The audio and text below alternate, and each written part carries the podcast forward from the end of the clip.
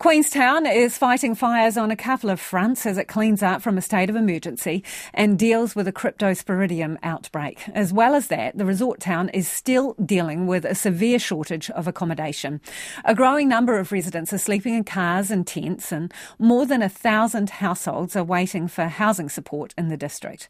Many of these people have a regular job but just can't find somewhere to live. Our reporter Jimmy Ellingham and cameraman Nick Monro visited some of those struggling to get a roof over their head. On the shore of Lake Wakatipu, a tent tucked behind a bush contains everything that Paula Martin owns in this world. It's rough.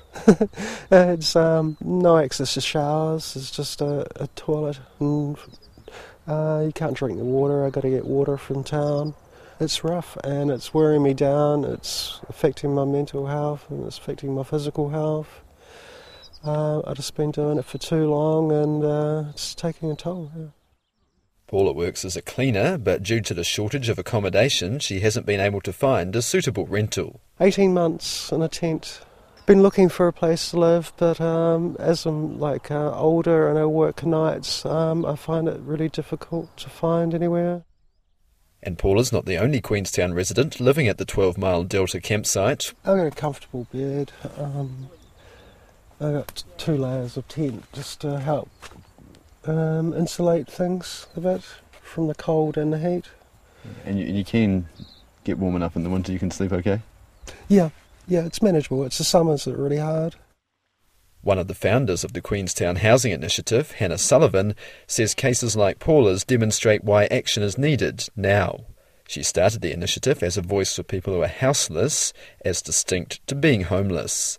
She says houselessness has its own particular issues. She shows us the facilities available at the camp. In the evening, um, there's no lights or anything like that, so it's a very, very, very dark space.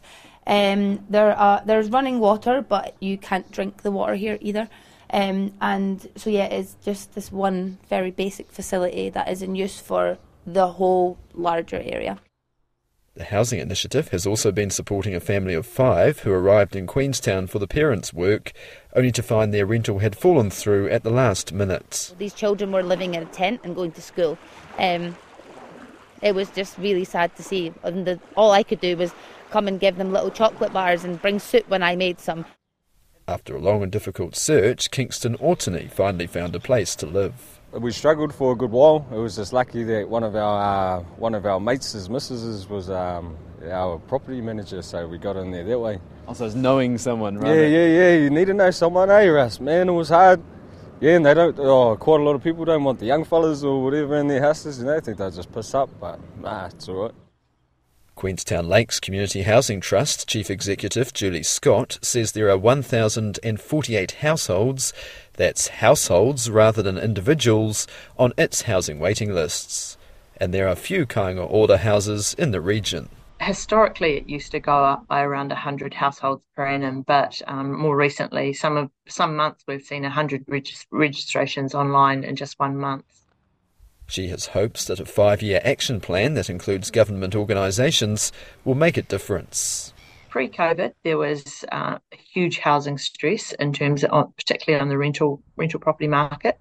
And then obviously we had COVID, rents went back probably by around 30%, and it was um, quite achievable, and there's plenty of availability out there. But now what we've seen, we're back up at pre COVID numbers.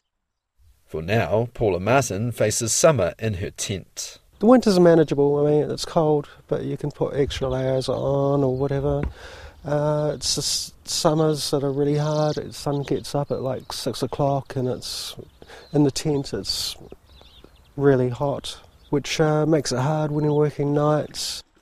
Paula remains hopeful the situation in her hometown of 23 years will improve.